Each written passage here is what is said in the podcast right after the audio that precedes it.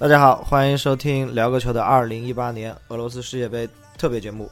呃，目标莫斯科，这是我们的第八期节目。今天录音的时间呢是北京时间的七月二号。世界杯的十六进八的比赛已经进行了一个半比赛日吧？对，一个半一个半比赛日。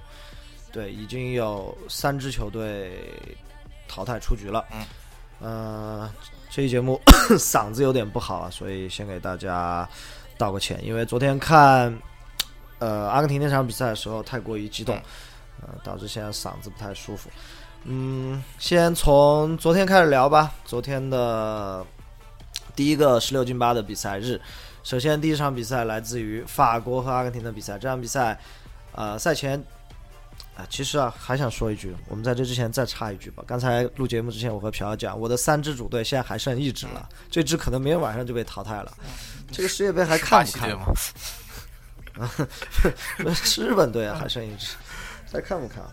呃，在之前，其实，在录节目的时候，其实一直 没有表达出自己对各某几支球队的一些特别喜爱。但是，从我内心来讲，其实我比较希望能够走得更远的球队，分别是阿根廷、西班牙和日本。这两天一天半比赛踢完之后，阿根廷和西班牙就已经提前回家了，就还剩一支。角落里瑟瑟发抖的日本队，可能明天晚上结束之后，日本队也就回家了。哎，这个正常了。你喜欢这三支主队，你零六年世界杯八强结束，这仨不也都走了吗？对，呃，先来聊一聊这个十六进八的第一场比赛吧，法国对阿根廷的这场球。这场球从比分上来看啊，是一个四比三，嗯，七个进球，我觉得在淘汰赛的历史上也算是比较。比较不多见了，而且，呃，这两支强强对话的两支球队踢成这个比分，但是其实从场面上来看呢，阿根廷确实，啊，从硬实力到运气到场上的发挥来讲，确实被淘汰呢也是，呃，实至名归的吧。因为，啊，怎么说，这支阿根廷，解说昨天晚上解说昨天在比赛结束的时候说 是这个。呃，大概意思表达的是这个，呃，这支阿根廷让梅西很失望，然后梅西让他的球迷也很不开心。但是我觉得上一期节目在聊阿根廷出现的时候，其实也聊过这个话题。其实我觉得并不是 梅很多人理解的，阿根廷这支球队的能力不能够匹配梅西他自己的这样一个高度。很多人说，比如把阿根廷放到西班牙，可能就不是这样一个结果。但是昨天看完。就阿根廷这四场球看下来之后，呃，我觉得并不是简单的是这样一个问题。一会儿我们再接着聊这个。呃，法国这边呢是依靠十九岁的姆巴佩，呃的一场非常完美的一场比赛吧，拿下了这场球。呃，确实，姆巴佩一亿八千万的身价在这场比赛里面是展现的淋漓尽致。嗯，这个用速度呃彻底冲垮了阿根廷的后防线。这场球，呃，从刚开场吧，包括第一个点球，呃，包括之后的多次的用速度冲击法国队的，呃，不是冲击阿根廷队的这个后防线，然后包括下半场的这个两个进球，一个是典型的反击进球，然后另外一个，呃，禁区内算是拿到了第二落点，然后，呃的一个过人之后的这个爆杆射门，呃，把他的个人能力真的是展现的淋漓尽致，新亨利啊是名不虚传。对，哎，聊到亨利可以聊一下。亨利，你知道现在在哪儿吗？亨利，比利时啊。对，他在比利时，他是去比利时当顾问还是助理教练？啊，助理教练好像还挺管用的。卢卡库在他的调教下，你看这已经进四个球了。嗯，他那天因为我那天我看转播的时候，我就说，哎，怎么亨利和卢卡库在和那个德拉内在那儿交流？啊，结果一查，他在比利时队任教。呃，所以这种传奇前锋。他其实有很多东西是可以传传，呃，可能不是技术方面的东西，是一些思路方面的东西，他是可以传递给他的，呃，他执教这些球员的。聊回法国队这边，法国队基本上是派出了一个小组赛的一个呃最强阵容、主力阵容吧，最强阵容，呃，而且这个阵容基本上我看一下没什么特别大短板，呃，唯一的短板。可能在于吉鲁那个地方，他不是一个特别强力。可能和本泽马来比呢，吉鲁还没有本泽马那么的强力。但是，呃，也不能苛求太多。但是阿根廷这边首发阵容的变化又比较大，四场比赛用了四套不一样的首发，很正常，因为这个我不桑保利从执教阿根廷到现在，呃，没有一场的首发阵容是一样的。对，也可以说这个教练，呃，想法很多，随机应变。但是从另一个方面来讲，首先我们我我个人认为啊，这场比赛的首发和这场比赛的换人是非常错误的。为什么在上一场生死战对尼日利亚打的还不错的伊瓜因，嗯，没有被派上场？好，当时我拿到首发的时候，我认为用迪玛利亚、梅西加帕文的呃三叉戟的这样一个组合，是想利用这三个人的速度和个人能力。来打防守反击，呃，但是其实阿根廷整场没有在做防守反击，还是在呃以传控为主的来做渗透。但是这样一个打法，你没有一个能够牵制对方中后卫的前中锋的话，正正印中锋的话，其实你的进攻基本上没什么威胁。呃，其实这场比赛，呃，他的这么一个安排还挺有意思。最开始的一个变阵打了一个无锋阵嘛。呃，把梅西呃相当于顶在了中锋位，但是梅西呃这场比赛回撤的很厉害，所以呃一一个无锋阵之后，然后上半场其实看的真的是生气啊，在中路是梅西的情况下，不停的打传中，是 让人看的有点摸不着头脑。对，为什么梅西要回撤呢？是因为梅西站在中锋那个位置，或者说呃站在对方两个中后卫身前的那个位置，基本上是没不不可能拿到球的。为什么不可能拿球？我们看阿根廷这个中场。呃，可能现在最具有创造力和呃，能够稍微做一些调度，就是巴内加。其实这场我觉得，反而巴内加作用展现的没有马斯奇拉诺在调度方面这个打得好。对，但是没有人能够传，能够穿越对方中场线的这样的一威胁球，所以梅西只能回撤到对方的呃后腰身前来拿球，但拿球一转身看中路是没人的，然后。只只是，其实其实他站的位置很尴尬。这场比赛，坎特，呃，上半场几乎完完全全把梅西覆盖了。然后马图伊迪在协防，呃，在在这 这么一个包夹的一个怎么说呢？马图伊迪、坎特，然后加上呃跟他对位的中后卫应该是乌姆蒂蒂，呃，最长最长对位。这个呃这样这样三这样三嗯三个水平的防守型球员，呃，你纵然是梅西，你也没有空间来发挥。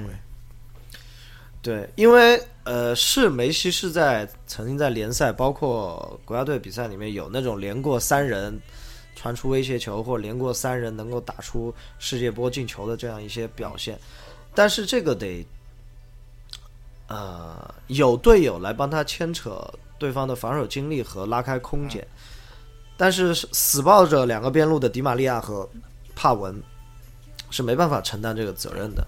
而阿根廷中场的呃中场队员的前插进攻也做得非常不足，所以就导致梅西拿球之后抬眼一看没办法回传吧或者横传，自己再往前插，再拿球，再过人，再打，这个确实就呃不是说梅西很困难，应该说这个打法就太过于呃不合理。其实这场阿根廷所展现出来的内容还不如小组赛法国对秘鲁，秘鲁对法国队的压迫呃反而来得更好。对。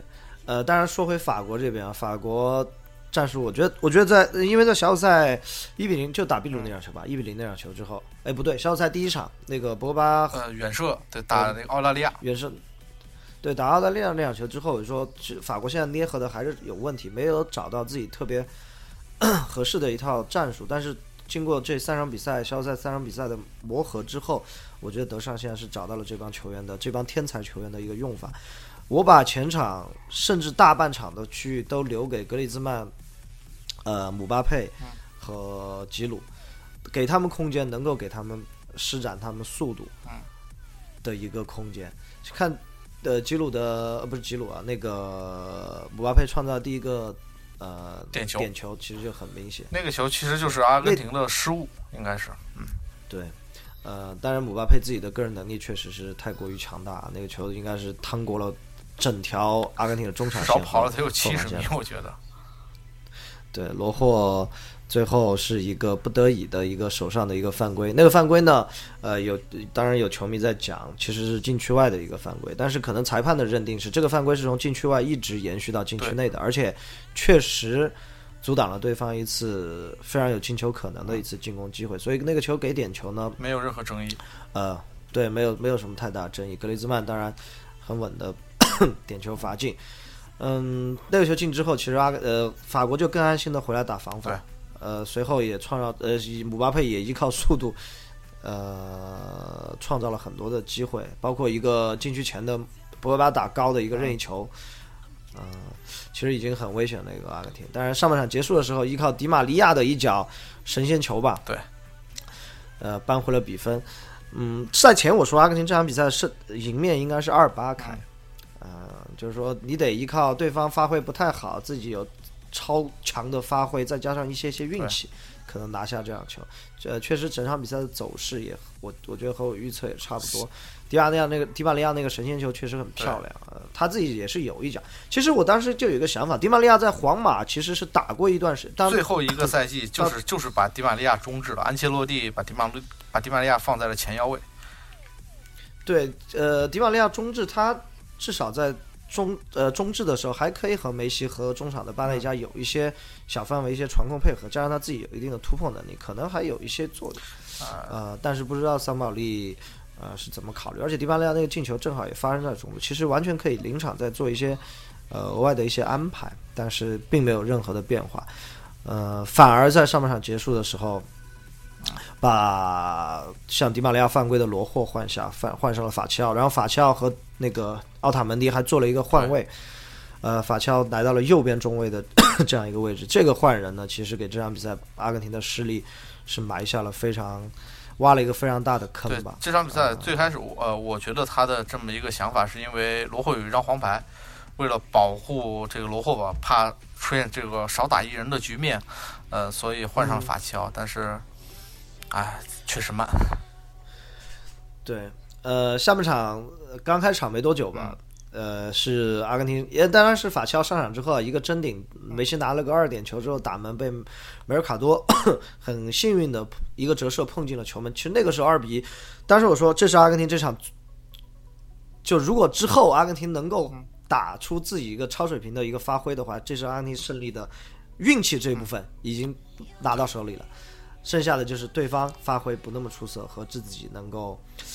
呃，有一些运气吧，但是最后事实证明啊，运气确实也不在阿根廷这一边。十分钟之后吧，世界波，法国 同同样的一个世界波还回来。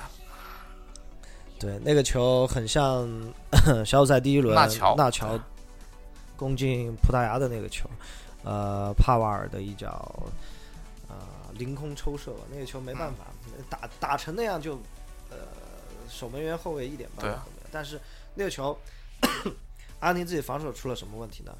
呃，第一个是禁区内的第二落点的保护出了问题，第第第二个是去封帕瓦尔的那个球员不够坚决。其实阿根廷这场防守其实赌博性非常大，各种下地铲球，但是最关键的两个球没有下地，呃，间接的吧。嗯。法国队两个进球，其实我觉得都和这个有关。呃，然后紧接着很快啊，应该这个球进完之后五分钟之内，然后紧接着法国队就反超了。呃，同样还同样还是从边路发起进攻，这几乎呃，你看一下法国队这几个进球，呃，第一个点球姆巴佩的纯粹个人能力，剩下的进球左路，左路，对，哎，对，还是左路，对，就梅梅尔卡多和法乔那对，这完全被打爆。呃，第二个紧接着下来又是左路，呃，突破下底传中，然后这个呃姆巴佩拿这个乱战之中拿到球，呃。加速趟过球员，小角度爆射，啊，把比分反超。对，当然那个球姆巴佩自己个人能力，呃，也是，呃，确实强啊，那么快的速度能够，呃，在禁区内，我觉得是开了外挂的感觉，瞬移嘛。剩下球员都好像是在放慢动作。当然那个球法乔，大家 大家争议的一个点是法乔为什么不下地？嗯。可能球员个人的一个防守习惯吧，像他腿这么长的球员，他也不一定每个球都会下地。但是那个球下地可能是一个更好的一个选择。对，比他可以封堵一部分的射门角度，啊，但是这个当时的这样的一个防守习惯嘛，毕竟禁区内下地，今年又有 VAR 吹的这么严，嗯，呃，也不一定是个好选择。对，对，呃，三比二反超之后，阿根廷是换上了阿阿奎罗，换下恩佐佩雷斯。恩佐佩雷斯其实这场球也没有任何的发挥，可能中场做了一些防守，但是换上阿奎罗之后，阿根廷的中场防守确实就出了非常大的一个问题。然后法国队在十九秒还是二十九秒，十九秒之内，嗯，五角传球，呃，依靠五角传球，从门将发球开始，到姆巴佩最后打门得分，一共十九秒，五角进球，阿根廷队没有碰到。没有碰到，没有得到碰到球的任何一点机会。姆巴佩进球，其实那个球进完之后呢，阿根廷这场，阿根廷再想晋级就只能依靠奇迹了。然后，呃，奇迹差点发生，呃，紧接着梅西有一个连过几人，那个球应该是一个也是连过三人，三到四也是连过三人，但是啊，这个确实是年纪大了，爆发力也不够了，体能也不够了，啊，最后对。而赶上他右脚，赶上了右脚，所以射门相对绵软无力吧。然后那个球踢完之后，梅西跪地，这个这个给我的感觉是什么？你知道吗？就是特别像二零一三年，对，二零一三年，呃，总决赛邓肯打詹姆斯没把球放进去之后，回防之后怒砸地板，啊，几乎是一样的感觉。对，呃，作为他们这个水平的球员，就职业生涯踢过呃几百上千场比赛的球员来说，在那个时间段的那个机会是否能够把握得住，对比赛结果能够产生影响，他们是有一定的感觉的。可能他们不能够确切的预知，但是他们肯定是有感觉。包括邓肯那个球，他知道那个是一个可能就是一个决定胜负的一个球。包括梅西这个球，如果在当时是七十多分钟，不到八十分钟，那个球能打进的话，应该是八十多分钟。八十多分钟能够打进的话，有十几分钟的时间能够来挽回，其实是有可能。所以，我们看到在阿奎罗，其实，在九十分钟阿奎罗头球接梅西助攻头球进的那个球之后，啊，其实阿根廷全队也并没有太啊兴奋吧？对，特别是其实特别是之后奥塔门迪那个浪费了差不多两分钟的一个表现，哎呦，真的是 让人大跌眼镜。呃。对情绪控制不住吧？呃，我觉得可以理解的点呢，在于在那种压力下，因为一会儿我们再聊一下这个阿根廷队球队的这样一个问题，包括压力的这样的，在那种压力的情况下，球员要啊很好的控控制自己的情绪的话，呃，真不是那么容易的一个事情。但是确实很愚蠢，奥奥塔曼迪的那个呃恶意的报复性的犯规和在那儿和主裁判争论和对方球员争论。啊，发生冲突，耽误的那么可能只有两三分钟的一个时间。呃，虽然最后阿根廷在最后比赛读秒阶段，其实还有一次非常好的机会，门前两人包抄，面对门将的一个机会，当然没打进。呃，所以说，呃，其实运气已经垂青阿根廷了，而且机会也给了，最后没把握住，没把握住，只只能说自己之前啊坑洼太大。法国队这场胜利实至名归。嗯，当然，梅西 三十一岁的梅西啊，呃，这是第四届、第四届世界杯了。第四届世界杯，嗯，第四届世界杯之后，依然没能在淘汰赛阶段取得进球啊，呃也是非常的遗憾。嗯，怎么说？我觉得 意料之中吧。但是，可能作为阿根廷球迷来说，呃，这种出局的方式也称得上是壮烈出局了。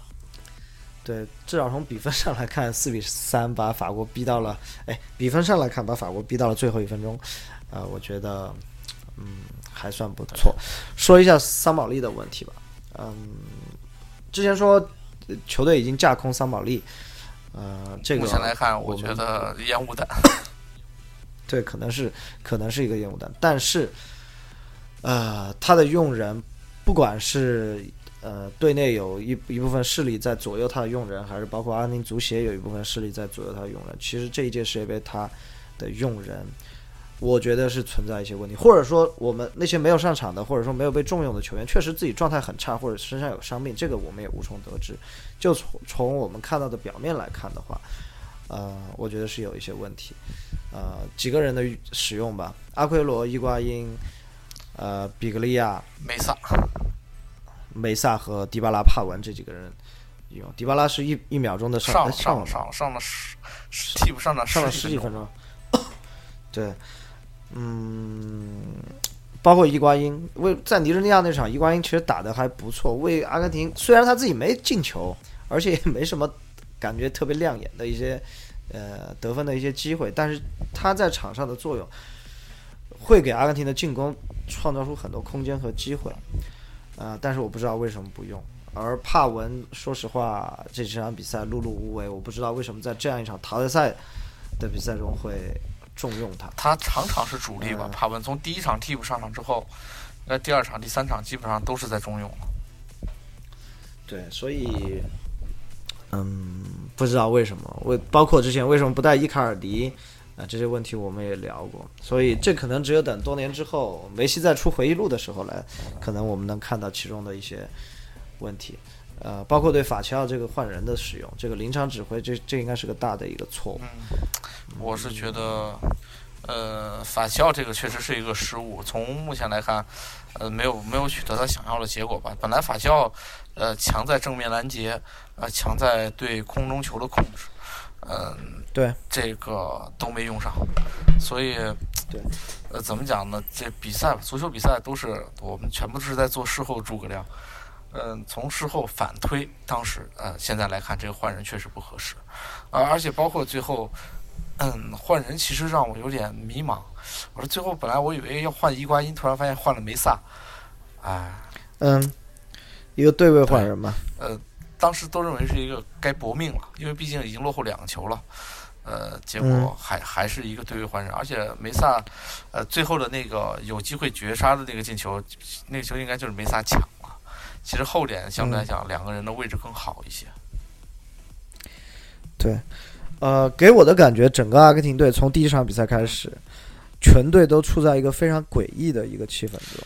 嗯，更衣室嗯是否出了问题不知道，但是目前来看，呃，球队的兴奋度也好，球队的包括准备也好，真的是呃，我觉得就可以说差到一定程度了吧。嗯，像上届世界杯，哎，我们还能看到三军用命啊，全队去拼，嗯，特别在防守每球必争。这届世界杯你很难看到这些，在进攻的时候，基本上也是一人拿球，多人围观，呃，嗯，大多数情况下，最后你们看，呃，这场比赛进球靠什么？呃，靠呃梅西的运气，迪玛利亚的神仙球，呃，最后这个、呃马斯切拉诺的长传找梅西，梅西的长传找阿奎罗，这些东西还是差不多一零年世界杯都在有的东西，现在还在打，这这些东西其实就是没有套路。就是没有套路，纯凭球员之间的两个人之间的默契。对，呃，包括这场阿奎罗换上场之后，其实和梅西有很多连线。呃，他们两个应该是可能是互相之间在国家队层面来说，可能会相对更熟悉一些，配合默契度会更高一些。但如果没有战术，为什么不重重用呢？为什么不早上啊？既然都没战术了，嗯还不如上几个球星多赌一把。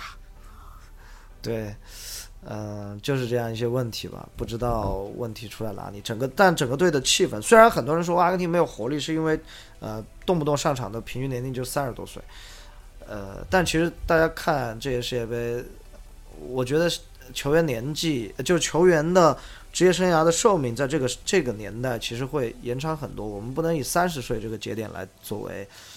啊、一个球员能力是否下滑的这样一个节点。虽然我们看十九岁的姆巴佩那个呃非常恐怖，但是其实三十岁以上的球员也有很多还踢得不错的。嗯对，呃这并不是个球队没有活力的问题。我觉得最大的问题就是，呃，要不就是球员不想，呃，不愿意拼，要不就是他不知道该怎么拼。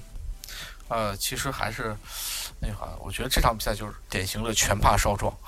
呃，博格巴也好，姆巴佩也好，嗯格列兹曼也好，嗯呃，真的嗯就是纯身体天赋的碾压。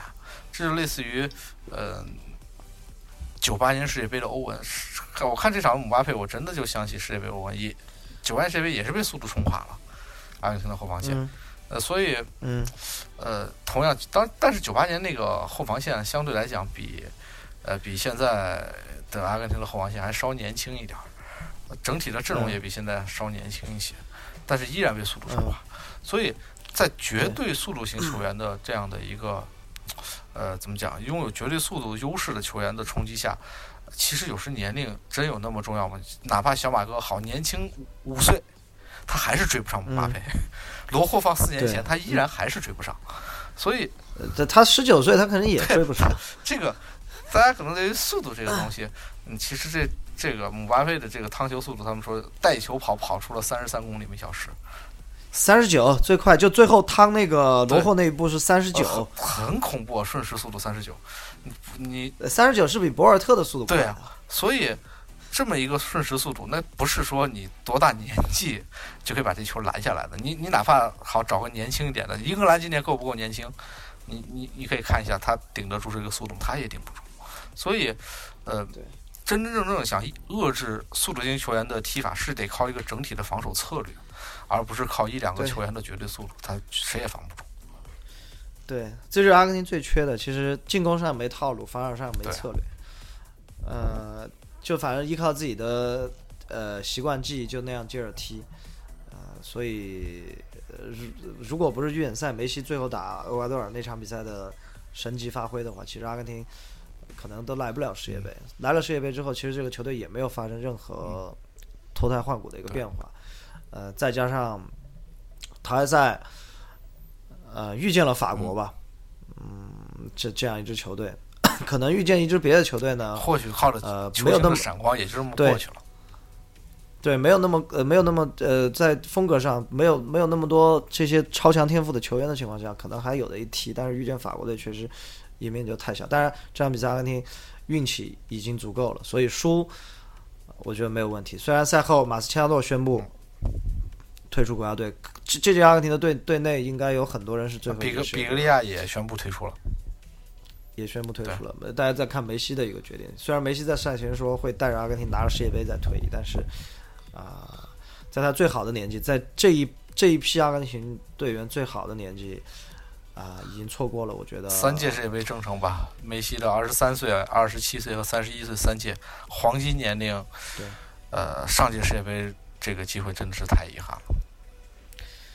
对呃，再看一下法国这边，现在呃，终于有人在说法国是非常具有冠军相的一支球队，但是我觉得话不能说这么早，这这世界杯太鬼了。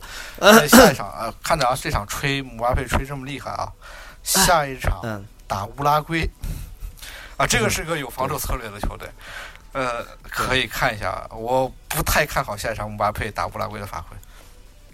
对，因为大家看到啊法国队其实在阵地进攻的时候，他的办法也不多。这这其实是呃世界杯上很多球队的呃一个共同的特点，因为没时那没那么多时间去给你演练呃精确的一些套路。有精确套路的西班牙队已经出局了，但可能西班牙就缺个姆巴佩。嗯呃，那个是西班牙队的底蕴和和球员之间的这个多年来的一个默契。但是这样子法国西班牙这批球员，他呃，他有整理套路的原因是他这套班底打了这么多年，嗯然后俱乐部也在对练，这个国家队就是平移嘛，所以自然对这套套路打的也熟悉一些。对，嗯，所以看这支法国队能走多远吧，确实很强啊。但是，呃，我觉得是进攻战术稍显单一。如果在面对一支就像朴说乌拉圭防守这种防守比较有策略性的一个球队的时候，呃，包括像墨西哥，呃，我我也下来给你打防守反击，你怎么办？，这场其实阿根廷打法国，阿根廷的控球占绝对优势，但是对就被反击吃死，所以碰上这种球，像昨天的乌拉圭第二场比赛，就演示很好的演示一场，让我攻出来梅西，我把前锋晃下来，我也要归你，大概这么一个 这么一个策略。对对，呃，好的，这是法国对阿根廷这场球。嗯呃，一会儿我们再再详细聊一下梅西的问题，因为梅西的问题要和他他的一生的对手吧，呃，C 罗一块儿聊。呃，比赛安排的也很有意思啊，这个同一天晚上，呃，两点的这场球，乌拉圭最后是二比一，依靠卡瓦尼的两个进球，呃，呃淘汰了葡萄牙。嗯，当然卡瓦尼那两个进球，卡瓦尼在小组赛最后一轮吧，对，非常急切的想，嗯打俄罗斯非常急切的想攻入一粒世界杯的进球，然后 最终八十多分钟，呃，这个圆梦了之后，这个状态就一发不可收拾了。对呃，这场比赛卡瓦尼非常漂亮的两个进球啊，第一个进球是和苏亚雷斯做了一次长达可能有六十米的两双人二连线，二过六嘛，这叫 二国六的一一一次配合，呃，靠头球攻破了攻破了葡萄牙球门。呃，当然五十呃下半场五十多分钟的时候，佩佩头球扳了回来，也是一靠头球扳了回来。但是没过几分钟，呃，这个卡瓦尼一个反击，又是右脚内脚背兜出一道弧线，然后打了一个世界波吧，把比分反超。对，那就是一个超级前锋进球。其实，其其实这两个进球啊，这卡瓦尼两个进球，这也都是球星闪光，本质上。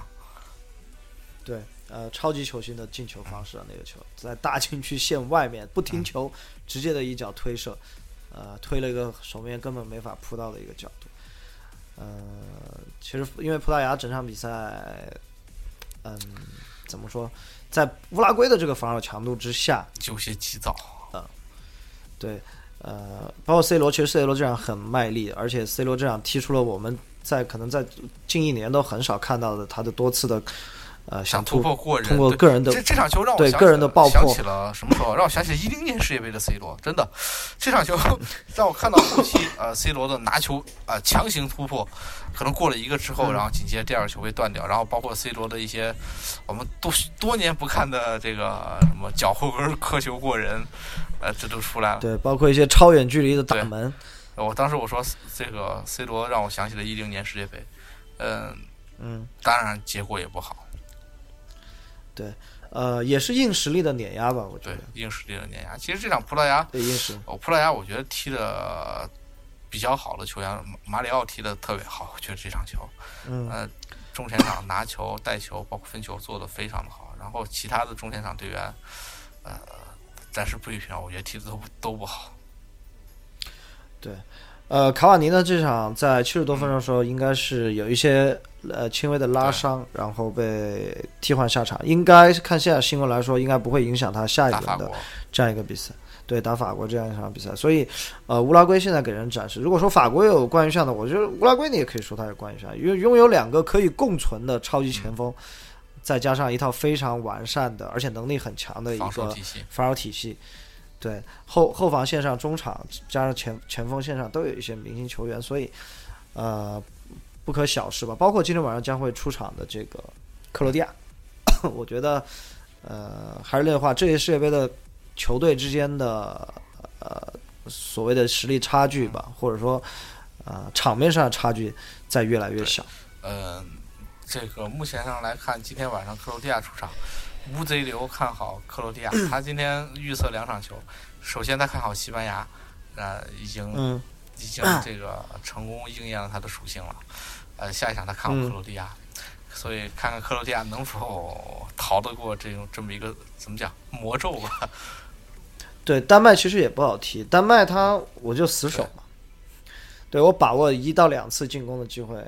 就然后我就死守，实在不行我们踢加时大不了再踢。你看一下丹麦打法国最后一场小组赛是怎么守的？他对丹麦已经在国家队比赛里面连续十八场不败了，这个是呃，这个这个队的防守大家应该应该好好关注一下。所以在防守这么好的情况下，看一下这个怎么讲？克罗地亚的这个也是也是。应该是本届世界杯最豪华的中场之一了，呃，能否打破这么一个丹麦的铁桶阵嘛？对，呃，刚才聊到西班牙，就是刚刚结束，我们录节目之前刚刚结束的这场球，西班牙，呃，一百二十分钟一比一，然后点球大战最终比分是四比五，被俄罗斯淘汰三比五，三比五，呃，三比四，呃，总比分四比五，对，嗯，对，总比分四比五。被俄罗斯淘汰出局，呃，进球的为西班牙进球的是俄罗斯球员 伊格纳舍维奇，伊格纳舍舍维奇的一个乌龙球，然后呃，为俄罗斯进球的是俄罗斯球员九八的一个 点球，上半场结束之前的一个点球，然后最后呃点球决胜的时候，俄罗斯是四个四个球全部罚进，然后西班牙这边是阿斯帕斯和科克罚失了点球。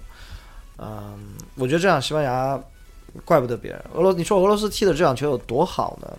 嗯嗯，是，我觉得是俄罗斯一个正常水平的一个发挥，我战术非常对路嘛。然后，呃，我在可能九八下场之前，我就依靠这个高中锋来打反击或者来打长传，呃，然后我就守，你能把我打死你就把我打死了，打不死我们就慢慢玩。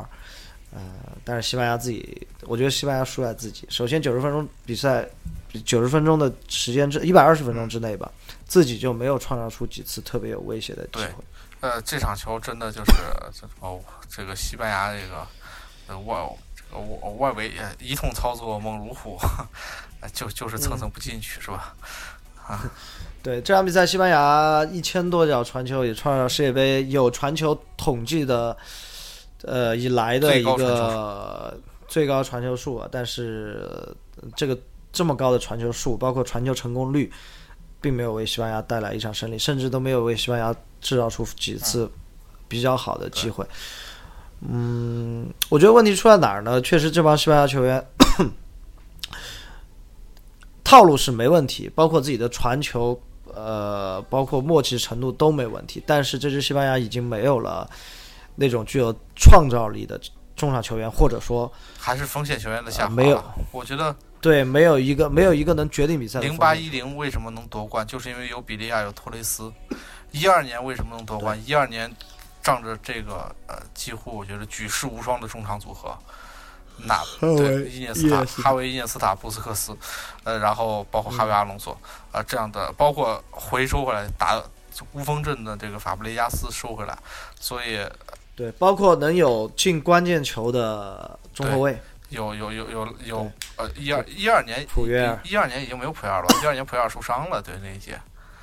呃，但是但是，一二年有拉莫斯，所以对，呃，怎么说呢？这个西班牙之前就是靠着自己强大的这个中场的组合，呃，以及呃前两年还没有那么强大的中场组合的时候，呃，靠着有决定比赛能力的这么两个前锋，呃，来取得冠军。当一四年世界杯这两个前锋老去，虽然那个中场还在，但是呃。哈维的老化就已经决定了西班牙的这个败局吧？可能运气也不太好，确实是赛程的问题。呃，到了一六年，呃，输给意大利，这又发现了，哎，这个中场好像也有点控不住了。啊，再到这些世界杯，呃，小组赛发现后防也没有那么靠谱的时候，呃，西班牙的黄金一代基本就这么谢幕了吧？首先，呃，巴萨的这一批，呃，皮克，嗯，小白。呃，这两个已经是肯定会退出国家队了。然后，皇马的几个拉莫斯今年也已经三十二岁了，夏季世界杯三十六岁，呃，究竟如何不知道。嗯，所以，呃，一零年的那黄金一代吧，现在基本都已经老去了。对，呃，在世界杯之前，我们在说西班牙阵容的时候，还提到西班牙，哎，老中青结合还不错，有像阿森西奥、巴斯克斯。呃，这个这样一些球员，苛刻，对，对，但是呃，我会发现这帮球员并没有决定比赛的能力，或者说现在整支西班牙队拥有决定比赛能力的还是伊涅斯塔。这场比赛伊涅斯塔替补上场，效果非常明显，所以还是仔细一看，西班牙中场有创造力的那几个人还是席尔瓦，还是伊涅斯塔，呃。伊涅斯塔这届之后肯定退了，席尔瓦最多一届欧洲杯吧，欧洲杯结束之后估计也要退了。呃，之后的西班牙，伊斯科本来呃赛前包括这个赛季，其实对伊斯科都期望很高。其实这场比呃这几场比赛，其实他也打出了自己，我觉得是很顶尖的自己的一个发挥了。但是他可能上限没有那么的高，啊，这场对他不是那种。能够决定比赛的超级他必须得不是他，他是一个上下限都很高的，但是太不稳定，而且达到上限的这个概率太小。他的怎么说呢？他的发挥，呃，这场比赛粘球啊，这个在我们之前说到的这么一个问题吧，太过粘球，呃，这场比赛又体现的淋漓尽致。呃，而且。在没有像哈维阿隆索，在没有哈维，呃，甚至没有托雷斯比利亚的情况下，西班牙这支西班牙队几乎没有能有在禁区外能够发起射门的球员，一个都没有。杰克科斯塔，但是杰克科斯塔还是 人话融入问题吧？我觉得是，呃，真的是这么多年了，西班牙嗯和他的踢法总是，你说你说你说合拍吗？总是有一点奇怪的感觉。呃，这场比赛有个细节啊，因为下半场应该是七八十分钟的时候，呃，是谁在禁区外的一个远射？是席尔瓦，不是席尔瓦，阿森笑在禁区外的一脚远射。其实那脚球打得非常不好，阿森笑还是谁？我忘记了，不重要。这个一脚远射，其实那脚远射打得非常不好，但是马上镜头切过来给到了耶罗，耶罗在场边鼓掌，呃，意思就是说这种球要多打。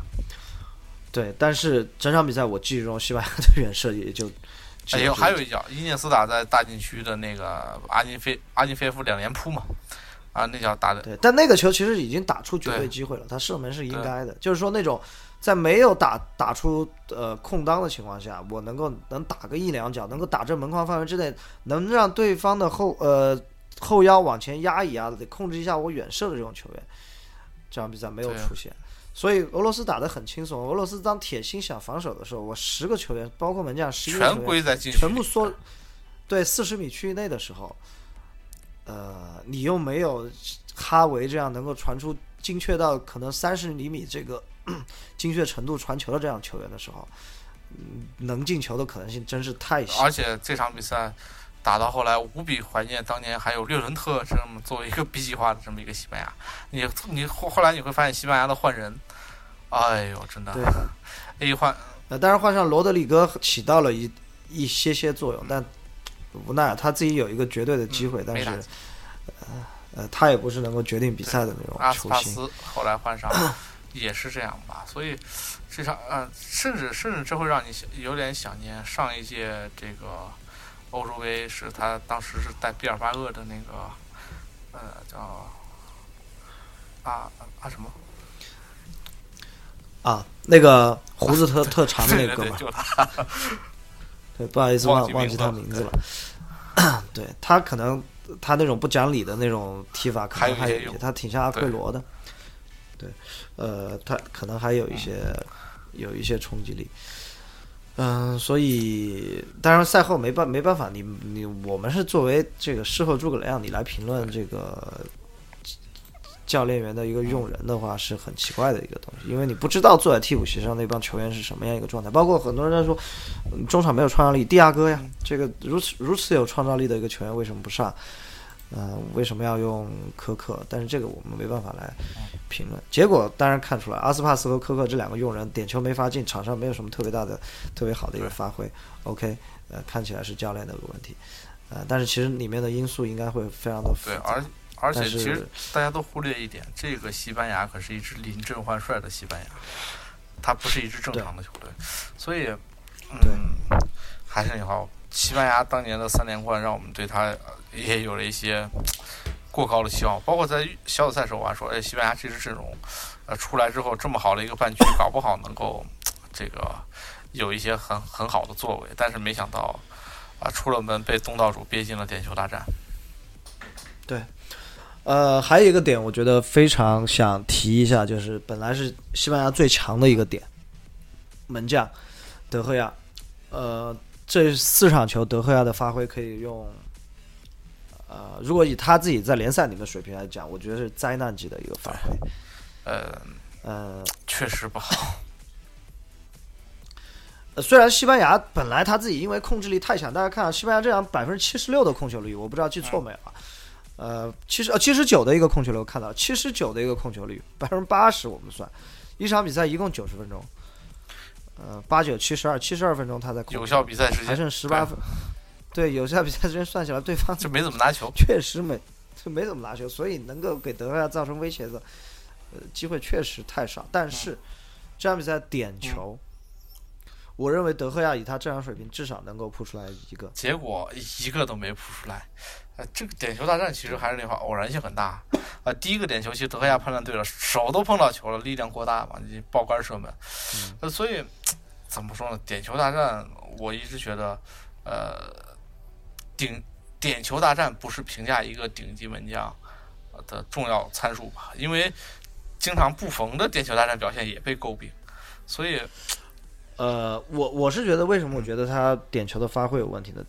第一，我觉得德赫亚，呃，可能之前发挥不好，这场比赛在点球大战上站门线上气势，甚至比阿金菲耶夫都差很远。哎，这差太多了。而且其实大家忽略了一点，嗯，这场比赛可是俄罗斯的主场，嗯在卢日尼基，对，嗯，在自己的家门口打这么一场比赛，嗯，那个球场的气氛、嗯球场的氛围，那是完全不一样的。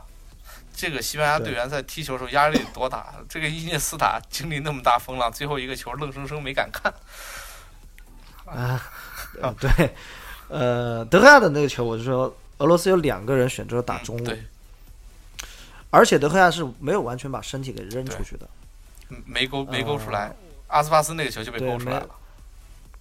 对我觉得他可能自己在心态上、气势上已经差了很多，所以其实当时拖进决赛的时候，我就我点了两个人啊，但是这个我事后来说就有点奇怪，我当时说科克和阿斯帕斯的点球可能会出问题，因为这场比赛他们就发挥的很差。对呃，我们看起来发挥很差，球员自己心里是他是知道的。呃，他在场上这场比赛我踢的好与坏，他比谁都清楚，这毕竟他自己是亲历者，而且这个水平的对球，员，然后当对，然后西班牙顶着这个，当然你是以强打弱，大家看起来以强打弱，当然他自己也是这个心态，以强打弱这样一个心态。最后当他们两个在发点球的时候，他们的压力，呃，可能会比他们另外几个队友会大很多。所以呃，所以所以没罚进 所以。他没发进。啊，这个点那两个球其实自自己没罚好，不是阿金菲耶夫扑的有多好。呃，但是怎么讲，阿金菲耶夫这场比赛的气势在这边放着，呃，确实气场强大。对，嗯，对，这个怎么讲，天才门将吧，零八年欧洲杯就成名了，呃，这个十年过去，呃，还是在在比赛当中解说好像说话，俄罗斯的队员为什么不愿意出去踢球？很重要原因是国内给的工资也够高，呃，所以就导致这个天才门将一直都以为他要登陆豪门，登陆豪门，没想到就这么在国内踢了一辈子。呃，不过这场比赛打出了传奇，真的是。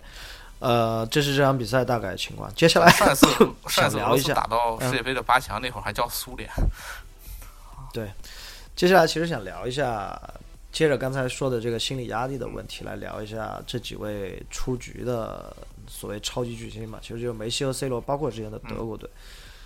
嗯，很多人可能觉得 你们两个超级球星，就我们现在拿梅西和 C 罗来举例啊，你们两个超级球星，呃，比如说在梅西在昨天面对如此黄金的一个呃过连过三人之后那样的一个机会，或者说呃大家可能。呃，特别是看球、看俱乐部比赛比较少的球员，大家经常能够看到的是一些比赛集锦或者说一些进球画面的时候，呃，看到梅西和 C 罗两个人，觉得你你你在场上就是这这战狼啊，对啊对吧？这一定是 你这个以一敌百，就是三国呃怎么讲，足球无双。对足球无双这样的一些球员，但是大家要知道，很多时候我们看到这个是在首先是在联赛里面，呃，联赛的这个对抗强度可比世界杯的这个对抗强度要少几个档次，因为联赛你特别是以强打弱的时候，对于这个弱队来说，他在今年联赛的规划，这个三分是呃这个零分，这场比赛的零分是我可以接受的，我不会冒着呃受伤的危险来和你拼。世界杯不是世界杯，呃，咱们之前好像就说过这个话题，就是世界杯虽然技战术水平不一定是最高的，但是对，这是国家荣誉，可能四年一次，这个比赛强度是要大大高过欧冠联赛。你哪怕是一场小组赛，它也比欧冠，甚至可能比欧冠的半决赛，它的强度还要大。对，还是那个话，这这些球员可能等四年，可能最多踢三场球，踢不好。所以呃这个强度也大，压力也大。对，而且像梅西、C 罗这样球员，包括他们国内的一些球迷，可能对他的感觉就是，你你只要在场上，你就必须要去做一些，啊、能够决定比赛胜负的其实。期望值太高吧，我觉得也是。举个例子，假如阿根廷这支队儿没有梅西，把梅西拿下，谁啊敢说他是啊冠军的有力争夺者？嗯，包括葡萄牙对啊，葡萄牙不不，葡萄牙我这个由于可能其他 C 罗身边队友的这个配置问题，我一直就没有把葡嗯萄牙列入过，包括哪怕上届欧洲杯夺冠，我也就没把它列入过热门行列。原因就在于，为什么上届欧洲杯葡萄牙夺冠最终说是奇迹呢？原因就是，各种各样的原因吧，最后造成了葡萄牙的夺冠。呃，阿根廷，呃，大家可以知道，哎，有非常好的锋线组合，但是没有梅西，就凭这些锋线组合，我充其量可能对他的预期也就是个乌拉圭差不多这样一个水平的预期。但是就是梅西和 C 罗这两个人硬生生的把这两个球队拔到了这么这么一个位置上。对，所以我当时刚才在聊的时候，我说看，呃，阿根廷整个队内的气氛很怪异，包括球员在场上踢球的一些细节很怪异。呃，一些点在哪里？我观察到一些点，可以跟大家分享一下。第一是场上球员对于呃一个球的。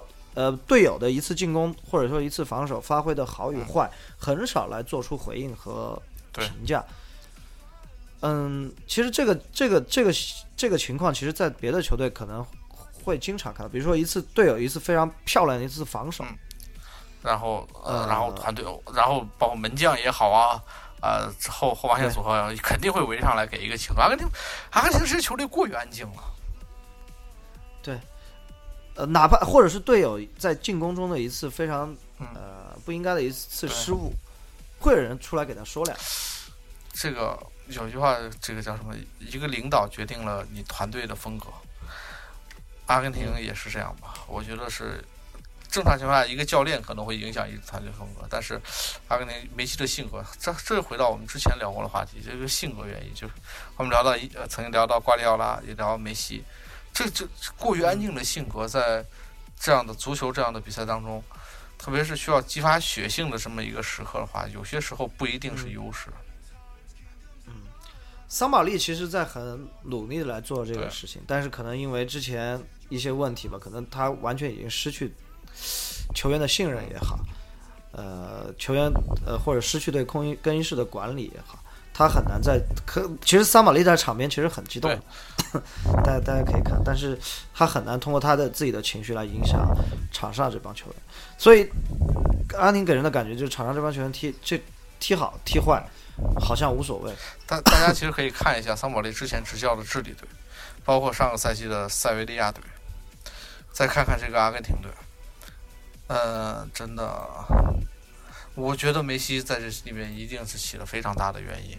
这这个球队的气质和球队的风格，呃，足球比赛有没有冷静而又优雅的球队打得非常好的？有啊，其实是这个一零年的西班牙，一二年的西班牙，但是他一零年西班牙还有普约尔这样的铁血，所以那支西班牙也就只有一支，可能是咱们前后几十年也就只能看到这么一支，或者说他那个打法用这种心态去面对是非常好的。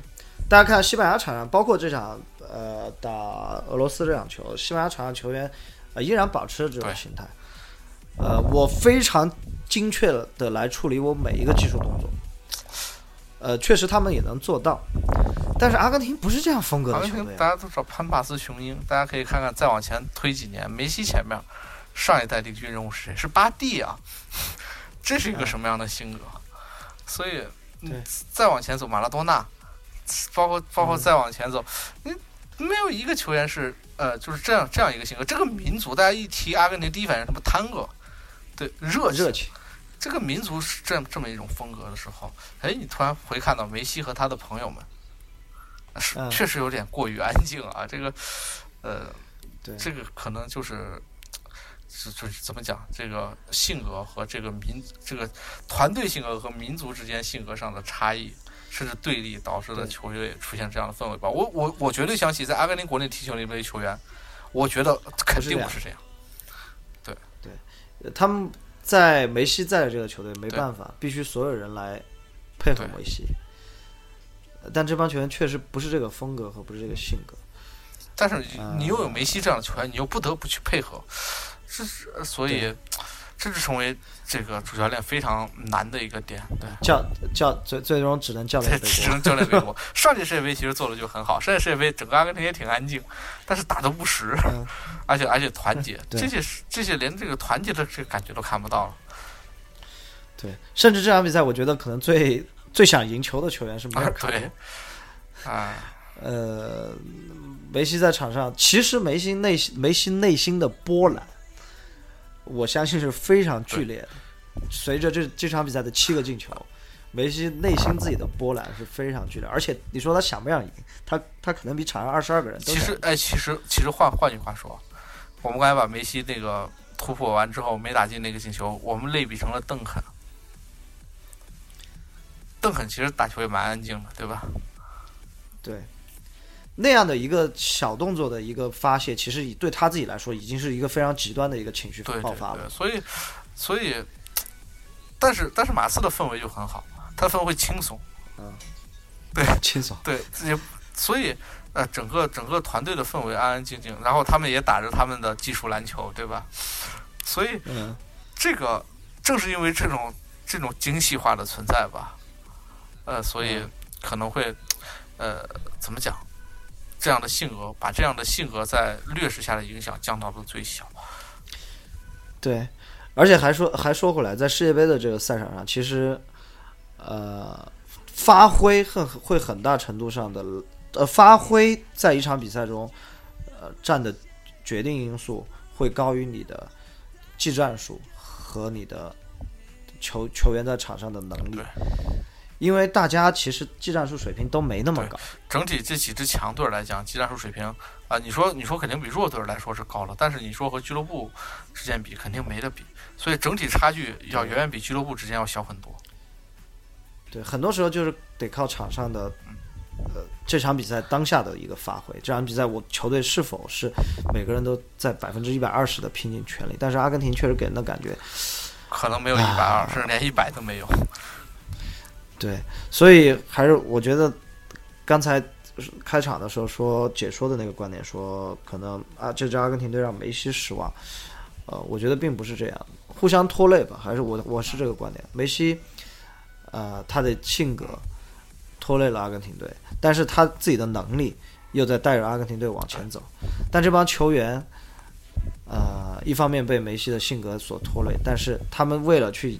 要迎合梅西的这个性格，或者说踢球的一些习惯，嗯，他们也在拖累梅西，因为他们的能力和踢球习惯不能够去配合。满一是他们的能力也不足以满足梅西的需求，呃，第二个就是呃梅梅西这个怎么讲呢？梅西自己说内心痛苦不痛苦？也很痛苦，他拼尽了全力，嗯嗯，也这场包括淘汰这场也没得黑，两个助攻。而且而且这场比赛他不断的回撤和拉扯跑位，呃，来拉散法国队的防守。但是，这是不是最强的那个梅西呢？梅西自己也也肯定在想，为什么没有发挥出最强自己的水平？所以，对，呃，这个就是一个叫什么？这届世界杯的阿根廷就是一个一加一加零点五小于一点五吧？我觉得，甚至不能成一加一小于二。对，嗯。所以桑马利在上任之初就说：“我我我我要让梅西踢得开心，让梅西带领我们前进。”其实这个想法是对的，但是可能在实际操作中，我觉得还是出了一些什么样的问题。甚至我觉得，在小组赛，我说我说梅西下半场当教练，下一场当教练自己替补上场，先让自己的朋友们上去踢，呃，不一定会比他自己在场上的效果差。那当然这是个非常非常愚蠢的一个假设。不一定，就让他们以自己的方法去踢吧。这帮阿根廷球员，但是怎么说呢？呃，这个假设我觉得不存在，梅西不允许这样的情况发生。对，也没有任何一个教练会把梅西这样的球员放在替补席。所以，呃，怎么说呢？啊，还是还是这句话，阿根廷本届世界杯走到这儿，实力是一方面，磨合是一方面。啊，气势也是一方面吧，多重因素又加上碰上了这么一支冉冉上升的法国队，被淘汰也不足为奇。对，呃，葡萄牙一样啊，但是葡萄牙不一样的一个点呢，C 罗其实他还有一定的领袖气质。这个梅西你还可以怪他没有领袖气质，罗哥的领袖气质，嗯，绝对是是外放型的。假假设，假如我们刚才把梅西类比成邓肯，好罗哥就是科比。对。但他可能自己的踢法在这支球队里面，也是球队没办法支撑他这个踢法，嗯，所以所以就就是类似于，呃，梅西甩锅只能甩教练，不能甩队友，毕竟身边这名队友是顶级。罗哥甩锅优先甩队友，嗯，对吧？对，呃，他自己就是教练，所以这两位球星加起来拿过十个金球奖，九个欧冠冠军。呃，C 罗三十三岁，下一届三十六、三十七。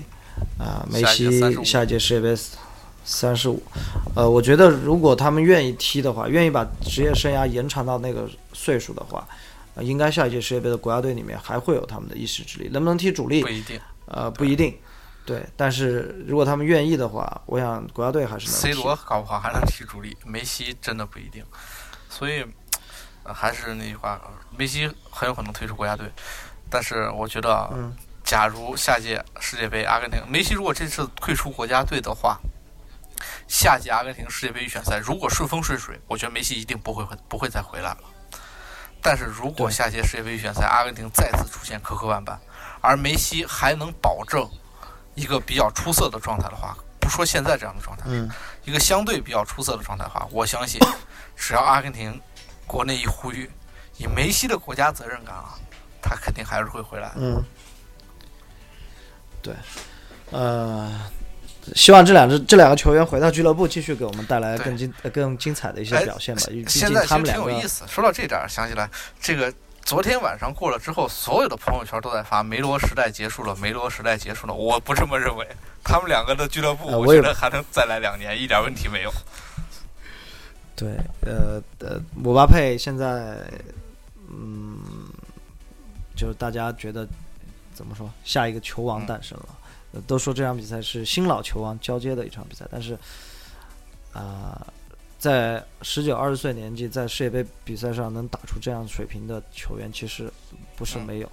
而且，比起梅罗在十九二十岁的水平来讲的话，姆巴佩并没有高出多少。呃，是甚至说并没有比他们高。嗯，想一下，梅西的十九岁，对吧？梅西十九岁就是二零零六年世界杯。嗯嗯，那届世界杯打完之后，梅西的国家德比就帽子戏法了。嗯，对。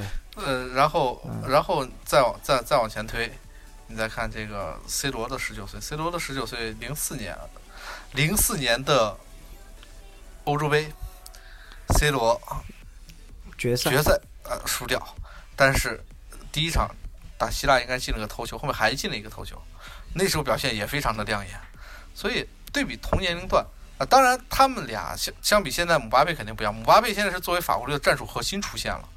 啊，一个十九岁的球员成为法国对成为法国队的十号，而且法国队的战术核心。上一次有如此待遇的球球员是谁呢？呃，十九岁穿国家队的十号，鲁鲁尼吗？其所以我觉得怎么说呢？大家可以哎，对大家同同理再看一下十九岁的鲁尼，十九岁的鲁尼在零四年欧洲杯的表现，大家。反正没多远嘛，这十来年前的事儿，而且录像很多，大家可以翻出来看，啊，表现极其爆炸。对，所以一届杯赛，呃，能够决定什么？呃，说不一定的。但是姆巴佩是否啊前途光明？我觉得一定是前途光明的。但是能不能到梅罗这个级别，这历史级的球员，能统统治这个呃世界足坛长达十年，呃，有待观察。梅罗这两人争霸。呃，这么多年的足球历史上没有过的，没有谁两个球员能够统治足球这么多年的，所以，对，呃，总会有待观察吧。当然，姆巴佩现在已经是作为所谓的球王候选候选人了啊。假如今年法国能夺冠，姆巴佩再拿世界杯金靴，姆巴佩现在三个球，离世界杯金靴不太远的。假如能夺冠再拿金靴，我看好姆巴佩打破梅罗金球的垄断，但是。对，能否怎么讲？能否再开创一个姆巴佩的时代？我觉得我们还得往后看。对，因为你要开创一个时代，你自己的能力是一方面，啊，你所在的团队是另一个方面。对，你得天时地利人和的赶上有皇马、巴萨。更何况姆巴佩现在在俱乐部还不是头牌呢。他的头牌将会在现在我们录音时间今天晚上十点，呃，巴西对墨西哥的比赛中出场。现在他说内马尔现在很慌，别回去头牌位置不保。昨不，昨天很有意思，巴黎圣日耳曼踢翻了梅罗。对，昨天巴黎的呃巴黎圣日耳曼的球员进了四个进球，姆巴佩淘汰了梅西，而卡瓦尼淘汰了 C 罗。明天欧冠走着瞧。看，明白了。呃，就内马尔下赛季还在不在巴黎？呃，应该在，我觉得应该会在，因为呃很很重要的一个原因是在于，C 罗今年回去的续约就决定了内马尔明年在不在巴黎。对，呃，这是我们告别了两位当今足坛的头号球星。呃，之前我们已经告别了当今呃国家队层面的 Number One 德国队。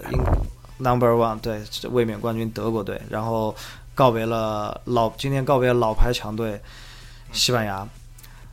呃，下面的比赛 将会我们看到巴西。我们现在看到比较热门的球队啊，下面还有巴西啊、比利时、英英格兰这三支球队。克罗地亚今天晚上也应该算上一支吧？对，所以这届世界杯给我的感觉就是强弱之间的差距在缩小。嗯，现在不，现在看了我这个下半区，我觉得一件很有意思的事发生了。啊下半区啊，很有意思，西班牙已经被淘汰了。下，对，只剩克罗地亚、英对啊格兰了。然后根据瓜迪奥拉定律，嗯，一零年瓜迪奥拉在西班牙执教，西班牙夺冠；一四年嗯瓜迪奥拉在德国执教，德国夺冠。呃，今年的这个实力虽然不够，但运气好啊，对，快乐乐。。对，对，英格兰能否能走到决赛？